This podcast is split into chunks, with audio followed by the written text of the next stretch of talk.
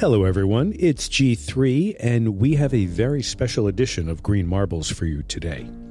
In addition to Jordy, we have, for the first time on the show ever, George Weiss himself.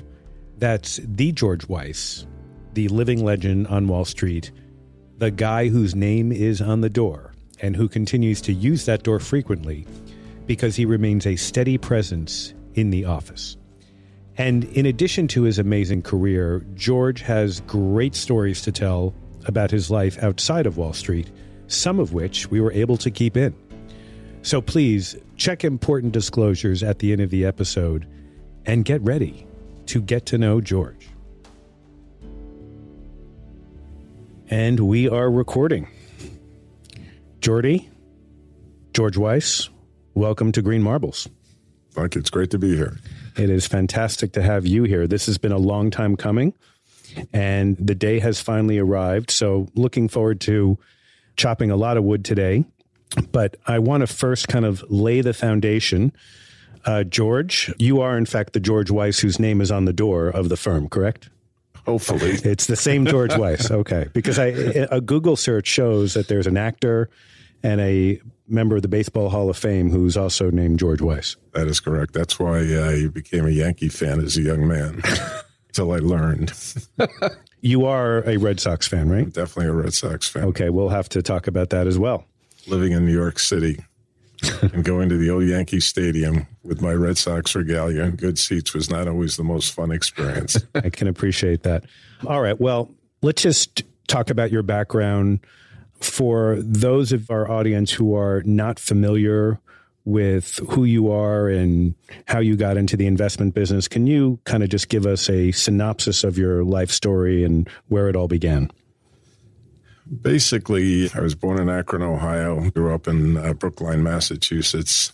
Brookline is supposed to be a nice suburbs. There were two parts of it. We were in the part of it that wasn't particularly nice. And uh, at age 11, which was very significant, my mother sent me out to work seven days a week.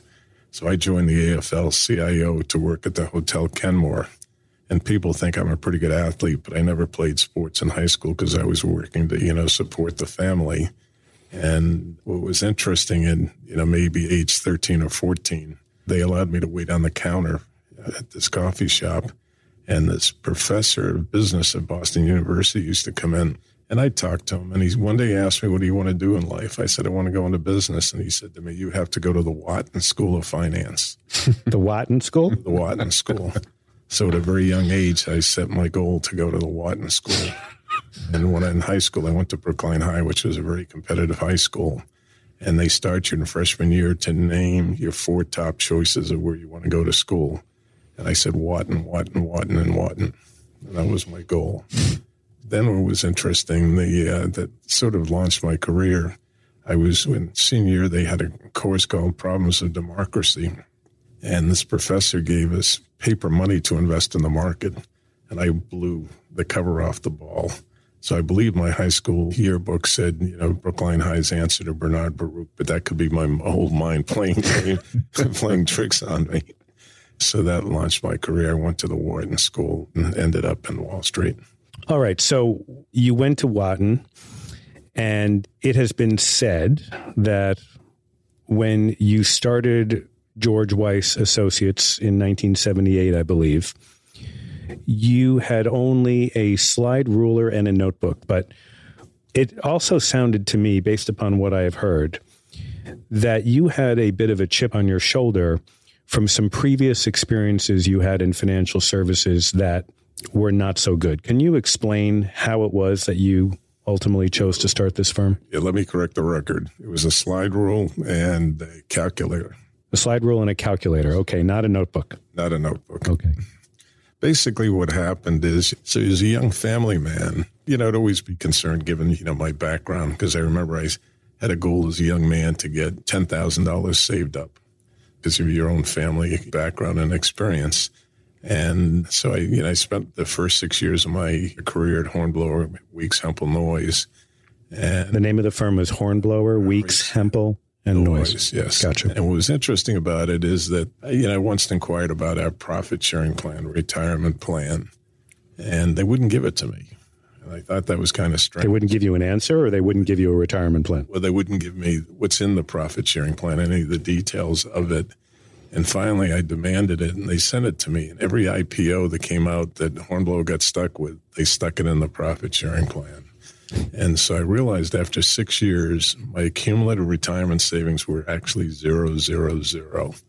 And, you know, that troubled me. And, you know, so that was not a good experience, at least for family security. Then I went to and Company. Okay, then, you know, I'm there for six years, basically in institutional sales. Same thing. Looking at my retirement plan, it was zero, zero, zero. You know, that really bothered me.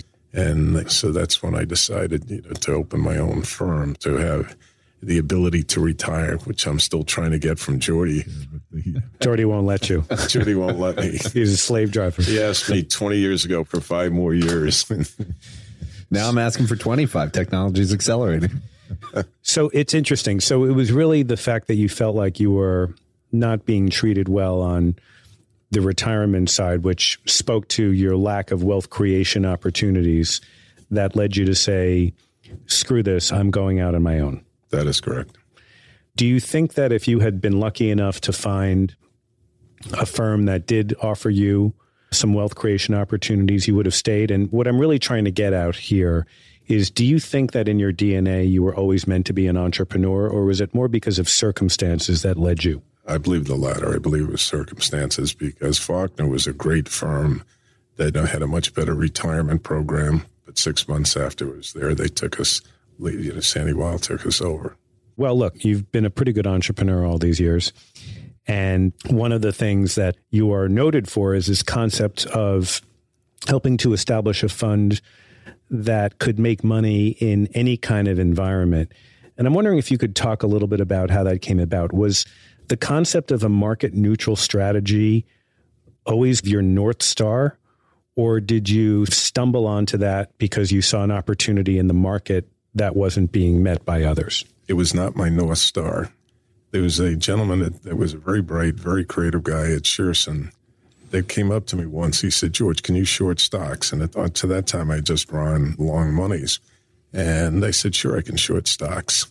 And he said, "There's a great demand out there." Okay, so that launched that that idea, and it evolved into creating, I believe, the first market neutral strategy. People credit me with that concept. I don't know if there was, a, you know, there's a guy, you know, somewhere on the West Coast doing it, but that's what people have credited with me. So it's, it's successful, and we still implement that strategy today. So, as far as you know, there was nobody else doing that, and you were the one who came up with the first product did you feel a sense of like you were taking a risk, like the regulators might not like it, or you might not have thought about all of the disclosures that you needed in order to put that product out there?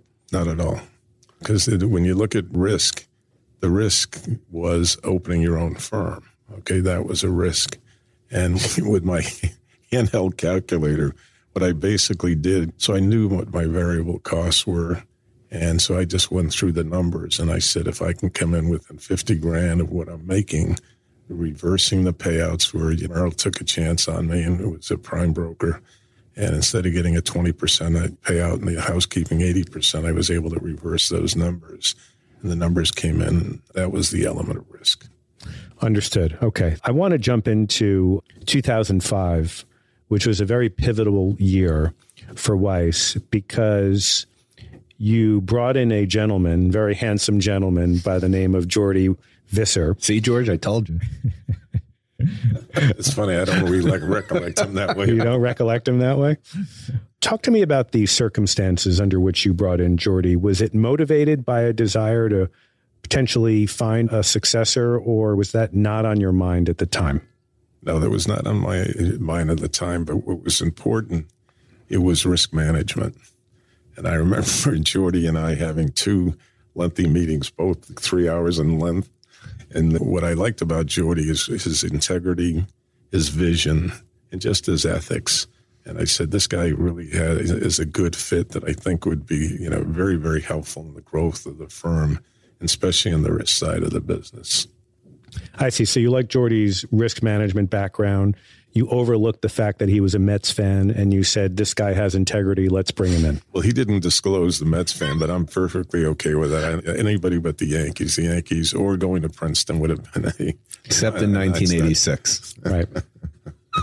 so we had this long first meeting, and Jordy had phenomenal opportunities to go elsewhere. He comes in for a second three hour interview.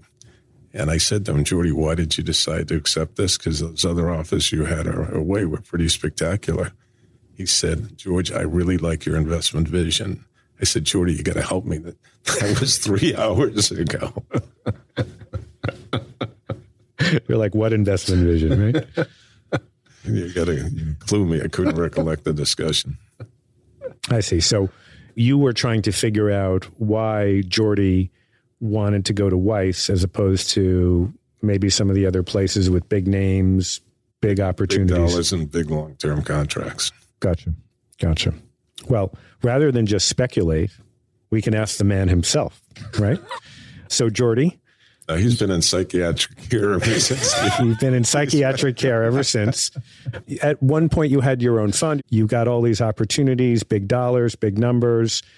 What caused you to say, oh, no, I want to join George at Weiss? Well, first of all, I want to change part of the story George said. I didn't come in for an interview.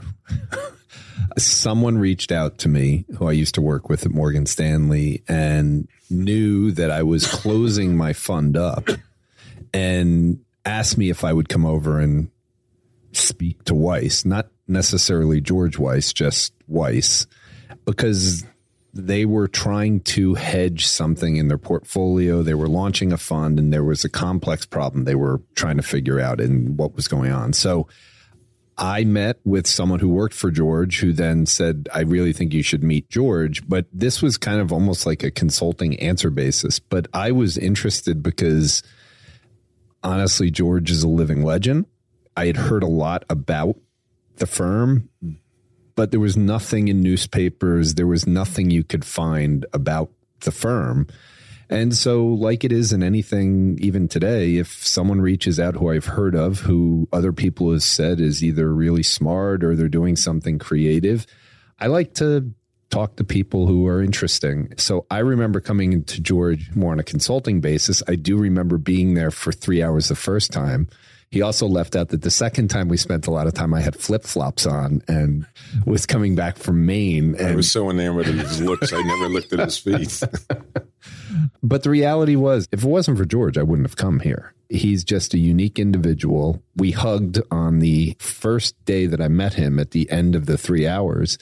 And I think I said to you, my father has never hugged me. And it was a very unique moment where I was not only debating about these other jobs, I was debating about leaving the industry and going towards a completely different career path. And so by meeting George, this was a game changer for me. And the culture was what I was interested in. Because remember, I left Morgan Stanley arguably at the peak of my career there. I was only in my 30s.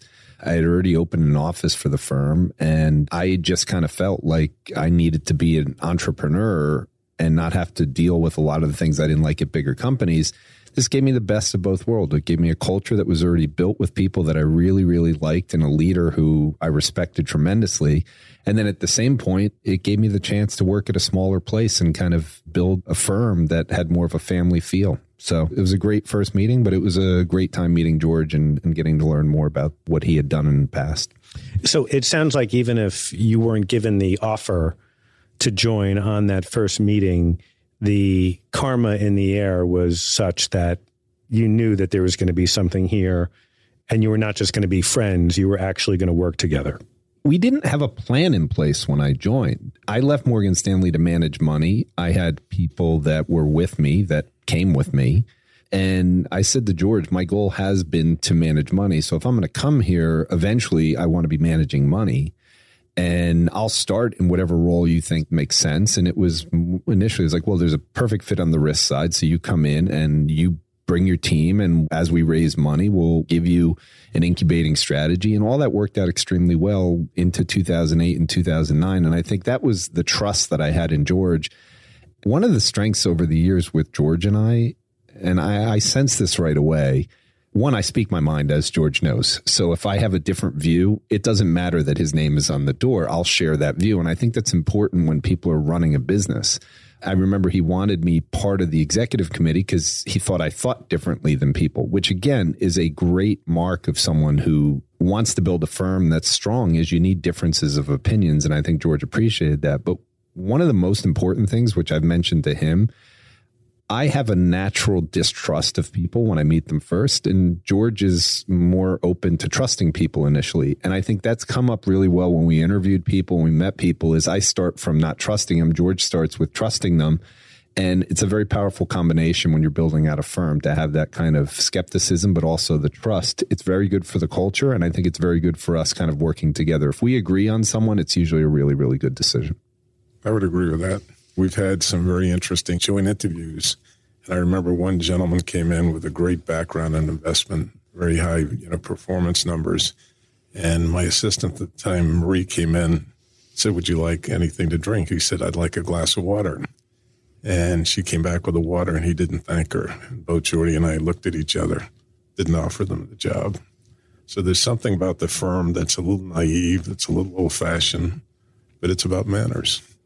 You know, that, that, person was Ken Griffin, so we were both wrong. really? I'm just kidding. okay. Well, I was I was going to say it. You could call it old fashioned, but you could call it timeless. And I have found that it's often in the little things that people do or don't do where you see the tells as to the nature of their character. Would you agree with that? I do agree with that. One thing I just have to ask you before we talk about the more modern era of how you all run the firm, I just have to ask you this question because you are a huge booster of Penn. Not a day goes by probably where you're not in some way interacting with the University of Pennsylvania and or Wharton. You love the place. It had an incredibly important impact in your life and the trajectory of your life.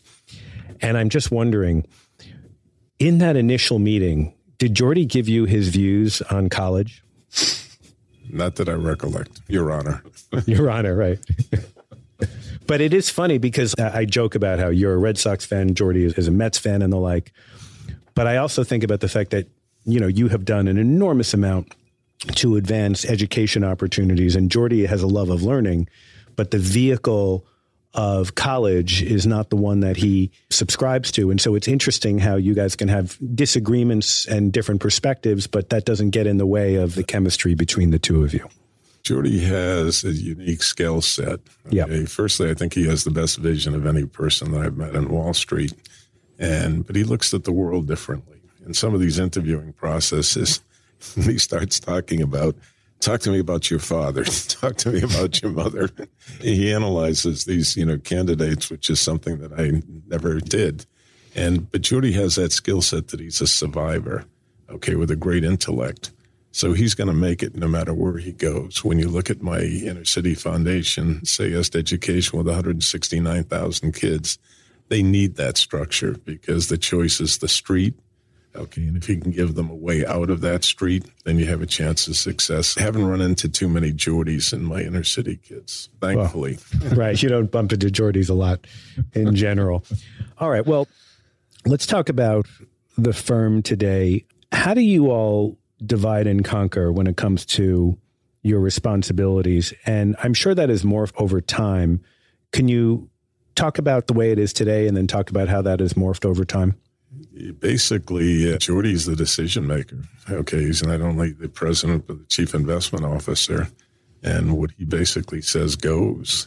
I liken myself to more of a Vegas greeter. the Don Rickles of the firm? a little bit of that. and no, but literally the PMs answer to Jordy. Everybody answers to Jordy. And he does a great job and he has great vision and a great energy. And uh, it's one thing, you know, that I learned over time with Jordy is you start recognizing these skill sets and the more you give him, the better. And he's like an amoeba; he just keeps growing and, and occupying more, more, space. But no, my, he's the best in the business he's the best in the business and he is amoeba like all at once. yes. So, Jordy, you want to take a crack at that? And are you okay with the characterization as amoeba? yeah, I'll take anything George throws at me. It's fine. I do want to add on George's responsibilities. This gets important when you've got, again, a firm with such a strong culture. People don't want to let George down. I mean, that is a very powerful emotional thing for people. And I feel it all the time. There's people that have been here, and that goes a long way when you're building out a business, especially one where the question I get asked most of the time is, how do you compete for talent? Well, one of the ways I compete for talent is George Weiss. People know him. He's built this legacy that is a culture that people can trust, that he mentioned the integrity part. I joined for all those reasons at the beginning but there's a lot of people that have joined this firm and maybe they knew myself and they came on but the people that i've known that have been here the longest we've had mike on here we've had lundy. Lundy and i've known each other since the 1990s at our time at morgan stanley. And lundy may have joined because i called him up and said hey this is an opportunity to join but he came and met george. He loved george and lundy and i have the same ethics and morals and care about people and teams and leadership. There's a lot of athletes here and I think people that are competitive want to work for someone who is a black belt in Taekwondo, who seventh degree. I know we're getting back to that, so I, am not going to shortchange you. Plus, we'll probably spend an hour on that at the end. There's a lot of reasons why George's responsibilities go into this, but also his Rolodex, as I've said, is massive. And so I've spent time with Michael Milken in some of the most amazing conversations that I've ever had. He's opened doors for me on learning about cancer, nanotechnology. A lot of the inspiration I have for the technology thing comes from him being able to call people and open doors for me. So George's ability to help the firm goes far beyond the investment process. And I might be spending on the nitty gritty, but the stuff that he's there, I make a phone call and doors open. So he goes a long way towards being the glue of the firm and continuing to help. And I think even if it was just his name on his door and people saw him once a month, it would still have the same impact. But people see him much more than once a month. They see him a lot more than once. Unfortunately, he says that, but let me just tell you something. The day that he's not needed to be, he's still going to be here. what else are you going to do? You're going to play with your fish all day? Yeah, actually, it was. You know, I had an opportunity to be an assistant football coach at Penn. You did for a dollar, dollar a year, and I held out for two, and it broke down in negotiation. Did you really have that opportunity? I did have that opportunity. Were you tempted? Very tempted. wow. I think a great podcast, by the way, would be on George's slight misses.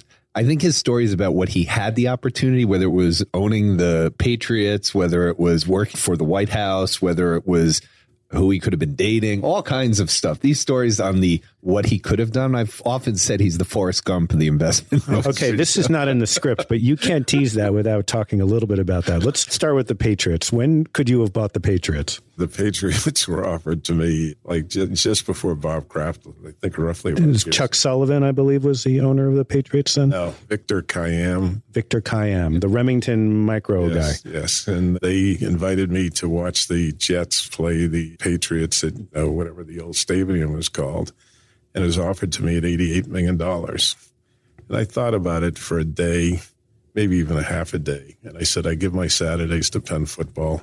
I don't want to give up my Sundays.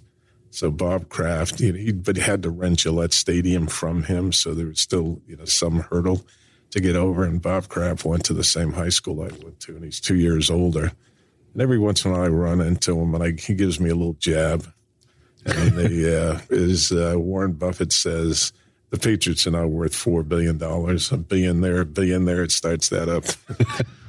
wow, that is something. But I don't regret it because you had to sacrifice your family, and that was that was too important to me. Right, and you didn't want to sacrifice Penn. that would never have been an option. That would not have been an option.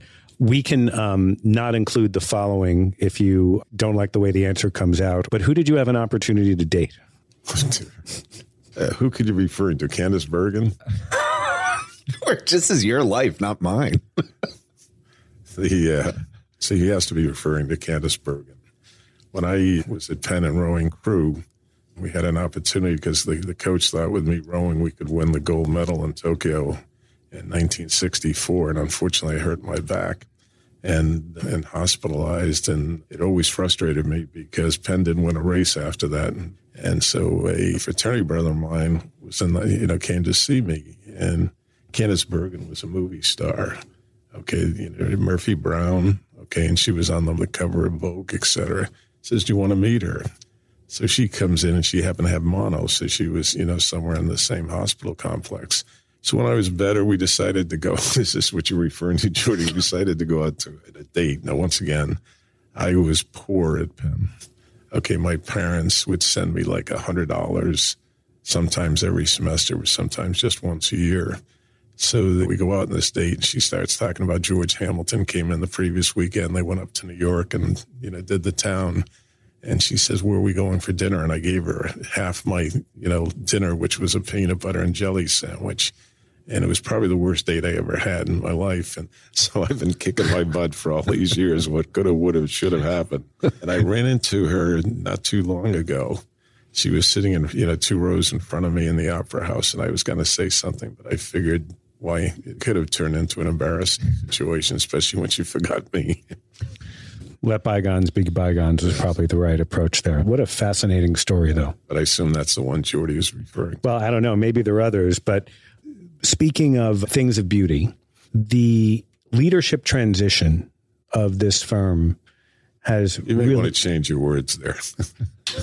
I think it's a thing of beauty. Uh, this was my careful transition back to a, a more serious topic. What I was going to mention is that the way in which you have transitioned from the leadership that you helmed for quite some time to Jordy is not something that should be taken for granted because, as you well know, Wall Street is littered with firms that couldn't hand the baton of leadership to the next generation. And before we talk about your Taekwondo experience, which I do want to make sure we cover, I want to ask both of you if you could offer up some insight because we have RIAs all over this country, we have asset managers all over this country that stay up at night not knowing exactly how to pass the baton and what you did is really something to be noted. What insights do you have on that? Well, it's kind of interesting because over the years, many people had told me that I had to plan for that. And you go to different conferences, you talk to different people, and it's a very, very, very difficult thing. And in Jordy's case, it was really an easy transition because his competence and confidence were so strong, and my confidence in him as a leader literally there was no agita in this transition at all. It wasn't perfect, but literally my confidence in him is 100%. So it's really entrusting the firm to him was really a non issue as far as I'm concerned. But Jordy, George had all these people who worked for him who were loyal to him. And now all of a sudden, as your reputation and standing within the firm goes up, it's clear that there is a leadership change afoot how did you go about making sure that all of these people who had worked for George all these years felt good about working for you? This is something that you can redirect back towards George after I say, because we've never spoken about this, but I think this comes in honestly with both of our love of sports and the way that we try to recruit people in general.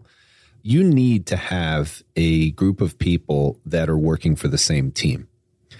And if they love the team, and in this case, yeah, they were recruited by George, but these are great team players. And I think whatever people we had at the firm that were more interested in themselves, they eventually didn't last here. Not necessarily because we said you're not doing this right, but because they just didn't feel in place. Because this is an industry where a lot of people are out for themselves.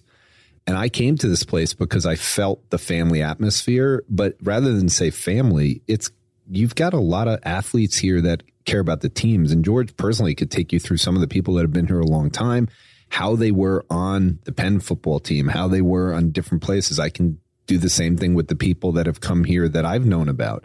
We have a lot of athletes here that were captains on their teams. When you're drafting players for the NFL, one of the qualities they look for were you the captain? Were you not the captain? There's a big thing of just trying to find people that care about the name that's on their jersey more than they care, as the Herb Brooks movie was, the name on the front is much more important than the name on the back. And I think we just have a lot of people here that fit that mold.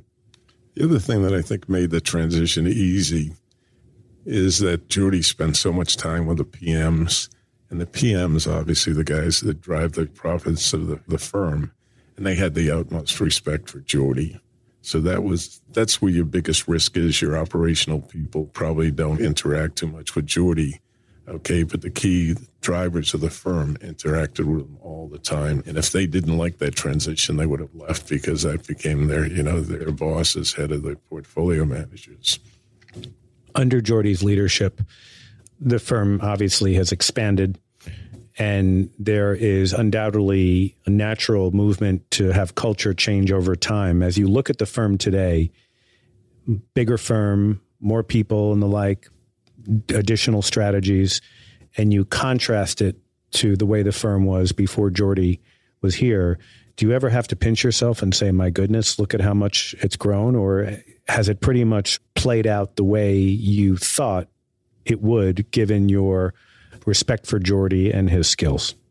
I really probably don't think that way. So it's evolved to a way that I'm very pleased with and the quality of the people that work here.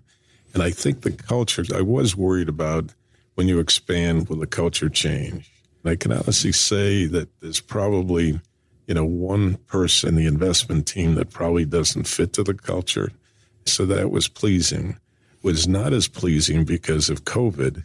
A lot of those key people that were a good part of the culture are not in the state anymore. They're working remotely. And so that troubles me going forward because when you have new teams coming in, you, you don't learn culture by osmosis. The old guys, you know, have a lot of experience and have grown a love for the firm. And I think there's a lot of loyalty developing in the new teams. Just it, it worries me a little bit because they don't interact with the original people in the firm. It is a challenge, right? Balancing the new ways in which people work with the idea of nothing beats IRL interactions, in real life interactions, and there is a, a, fundamental tension there. Judy can speak to this better than I, but each of the teams individually, there's 23, 24 teams, they're doing a very good job individually. But you don't see, or at least I don't see, the teams interacting with each other. Now, obviously, more that goes on, but you just don't have people going to the coffee machine and just chatting about something. Well, one of the things that really sort of served as a good lesson for me in your support, though, for the culture of this firm evolving in time was when Jordy masterminded the Weiss NFT drop that we did. Oh, and I remember being in a meeting with the two of you and Laura where we were talking about that.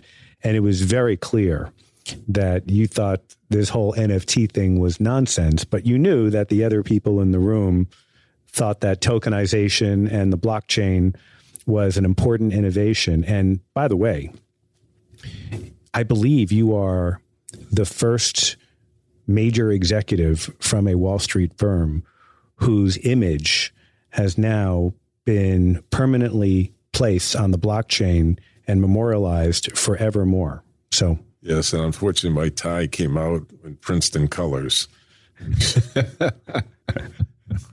it's told to me by the two, three Princeton guys that work here. So they were very pleased with that image. They were very pleased with that image. Well, look, notwithstanding the Princeton orange, you went along with that with a great attitude, even though you had reservations about it. And that to me really spoke to the fact that if the gentleman sitting to your right thinks it's a good idea to do this, you're going to trust him. Yes, I, I'm very cognizant of what I don't know. right. That is a key thing as well, I think. I thank you for helping me buy that NFT from Penn Medicine on the uh, mRNA, and we still can't figure out how to use it. Do you want to just briefly explain what you're referring to there? Yes, I'm an art collector, and Christie's sent out this blurb that Penn Medicine, the mRNA that, that's helped develop the Pfizer and the Moderna vaccine, the science was invented at Penn. So Penn, unbeknownst to me, had spent a year, okay, thinking about doing an NFT. And so it, you know, came on Christie's at auction. And I told my assistant, who's head of my foundation, Rachel, said, let's keep an eye on this. Because the one thing I don't want to do is have Penn get embarrassed that I want an NFT. Ears, yes, but for my logic, absolutely not. And so it came up for sale at Christie's, and the starting bid was 50 grand. And I was out in California, and Rachel really gets into these things. So she said, let's put a $100,000 limit on it. Okay. We ended up paying $225,000 for this. and we got the winning bid. And then my ex-wife, who was very excited when we bought ten to seven pieces of of art at auction, and she was really proud of that. And one of her girlfriends says, "If you do something stupid, you can win every time." so then they send me a text saying. You got to pay with Bitcoin. I said, I don't do Bitcoin. Then they say, What's your digital wallet? I said, I don't know what a digital wallet is. And I did it. But the interesting thing about it is Penn was so delighted that I bought it because they were concerned that if the wrong person would use it, they could use the image. And literally, I've got three calls from the highest people at Penn saying how excited it. And Drew Weissman wants to uh, meet me and thank me personally for doing this. I said, listen, anytime you want it back, I'll donate it. Now, that is a use case for NFTs. And I would add, by the way, you should feel good about the fact that your NFT collection has held up a lot better than mine. I just want you to know. I have read something about that, but I was too polite to ask. No, it's okay. All right. Well, before we end, I just want to say up front that your philanthropic activities have been legendary. Poor kids seeking an education through Say Yes. The American Life Sciences community owes you an incredible debt of gratitude. Penn, of course, does. The state of Israel has benefited enormously by your generosity. You have done a lot just based upon everything that I've just described. And yet, on top of all of that, my understanding is you are a former Olympian and that And that's special. and that is very special and that you competed in the Olympics 18 years ago is that correct A little bit of background is that I started martial arts at age 48. Rich Comizio, who's been a partner of this firm 30 odd years. And after I, you know, because I had, it, it turns out I was diagnosed with a broken back in the 80s, and I was an invalid for like five, six years using a cane and a back brace. And what was interesting is I did massive physical therapy for a year, three hours a day, seven days a week. Cosmo, Rich Comizio, Cosmo, we call him, sat down with me and said, You want to try Tai Chi? And the doctors thought that would be a great idea. So he introduced me to John Pillay, who's now title is called Kaicho, which is a founding of a martial art. And then I started with Tai Chi at age 48. And that morphed because it wasn't very competitive. That morphed into, you know, three months later, Taekwondo when I'm getting kicked in the head. And that seems to be a place that I'm more comfortable in. so I worked hard, got through, you know, my first degree, et cetera. so how old were you when you got your first degree black belt? I believe that was four years after. So age, you know, 50, 52 probably. okay so you're 52 years old you have earned your first black belt degree after having spent several years using a cane because your back problems were so bad. Obviously tai chi first and then taekwondo helped you with your back. So now you can walk around and function in a much more normal way and you've got a black belt under your belt at 52 That's correct. okay.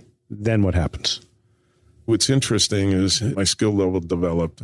I'd compete in tournaments, but they were always very local and based in Connecticut. And I remember this Master Kim, who was a 20 year old from, I believe it was Kakistan.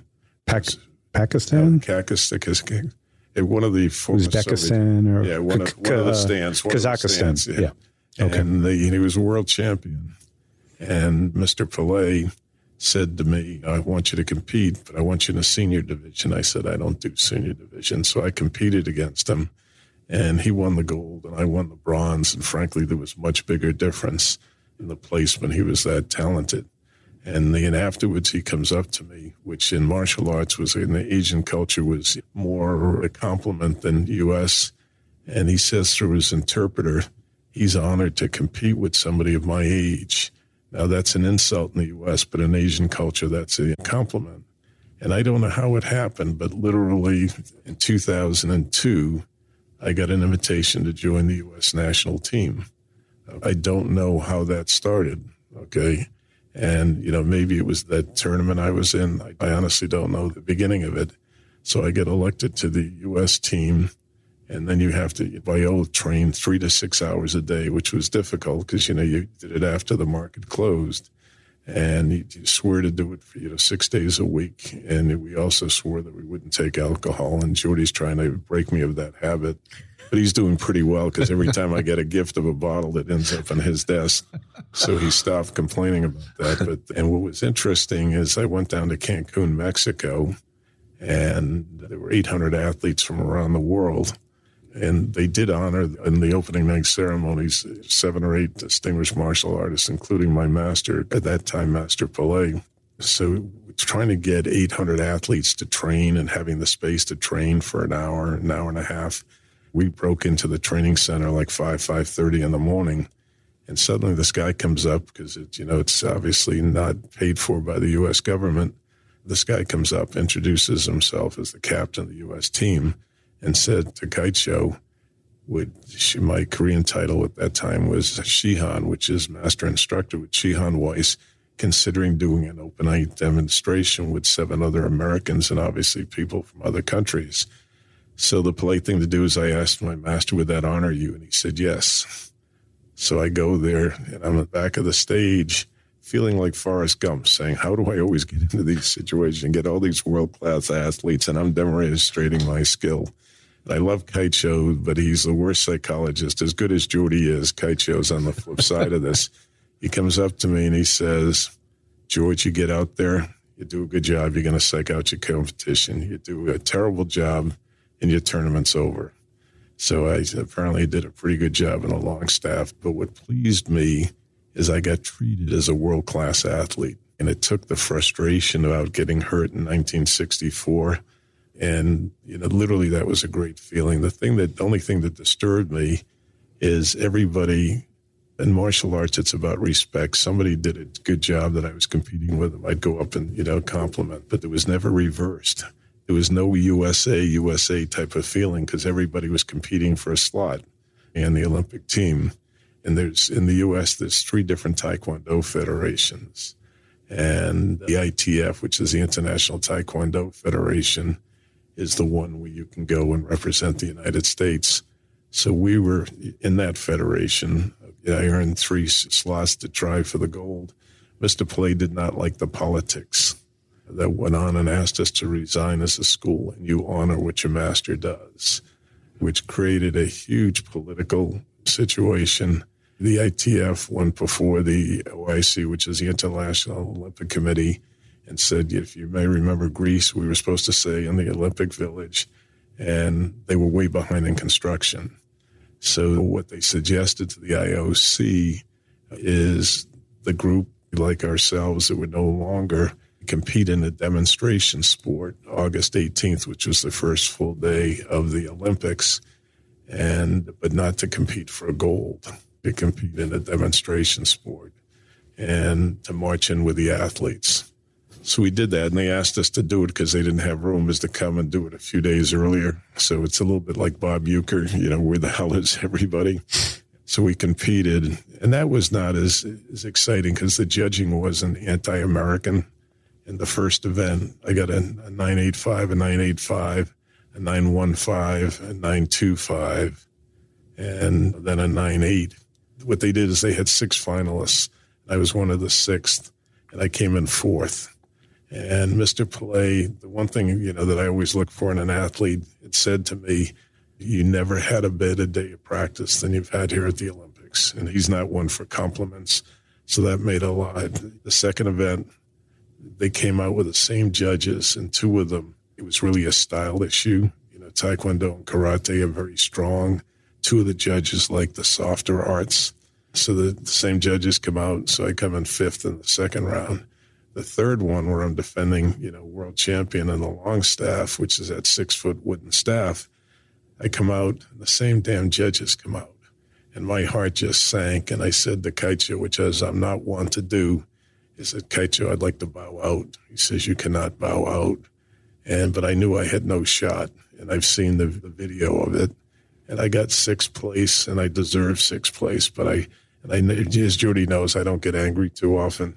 But I took my long staff and smacked it against the wall, and the judges jumped up, which was really not my style. And then the chief judge of the tournament came up to me two days later and said, you know, Shihan, you deserved two medals, and which obviously I didn't get. Wow, that is quite a story. Yeah, my goal was to come back with three goals. but it sounds like But the good news is I was able to get through the metal detectors. you were able to get through the metal detectors and you always have that memory. What's next on your list? Judo? Karate? What's next? Staying alive. Staying alive. Well, you look great. And I have a sense that Jordy was somewhat helpful in getting you into uh, peak physical health, right? What Jordy does, that he's very consistent. Nick Morris is of the same ilk, is to eat healthy, be healthy, and think healthy. And yes, he did influence me. You forgot one. What was that? That would be sleep healthy. And so I'm going to end by asking you what your sleep score was last night. 92. And Jordy, what was yours? 91. I was an 84. I would say, you know, I'm not great at math. That means that the average here was about 87. Not too bad. Not too bad. It has been an honor. I really appreciate you coming on. Please come back again. Okay, Jordy and I are going to open on Broadway in February. I look forward to that. I have seen George sing once. I have a video on my oh, no. phone from 2013. I attended the final game of the Red Sox Cardinals World Series. The Mets haven't been in since I could afford to go to a World Series game. So I've been at three Yankees final games, one Cardinal in St. Louis and one Red Sox. And he was with his buddy Nick and Sweet Caroline came on and they're singing along and I'm videotaping it and he's looking at me and this is 2013. George did not have an iPhone at this point. It took him a little while to figure out I was videotaping and finally on the camera he goes, I think he's videotaping this. So. oh, he sent it to me again because now I know how to store them. Okay. And they, uh, yeah, that was quite a series. I think we should store it on the blockchain forevermore. What do you think? I, I think that would be an excellent idea. All right. Whatever, whatever that means. whatever that means. Thank you so much, gentlemen. This is great. Thanks, G3. This podcast should not be reproduced, copied, distributed, or published in whole or in part. This podcast is presented for informational purposes only. The views expressed herein are subject to change without notice. Information in this podcast is based on data regarding current market conditions from sources believed to be reliable. Nothing in this podcast should be construed as investment, legal, tax, or other advice and should not be viewed as a recommendation to purchase or sell any securities or adopt any investment strategy. You should consult your own advisors regarding business, legal, tax, or other matters concerning investment. Any health related information shared on this podcast is not intended as medical advice or for use in self diagnosis or treatment. Please consult a qualified healthcare professional before acting upon any health related information on this podcast. Please review related show notes for this podcast and visit www.gweiss.com to review related disclosures and learn more about Weiss.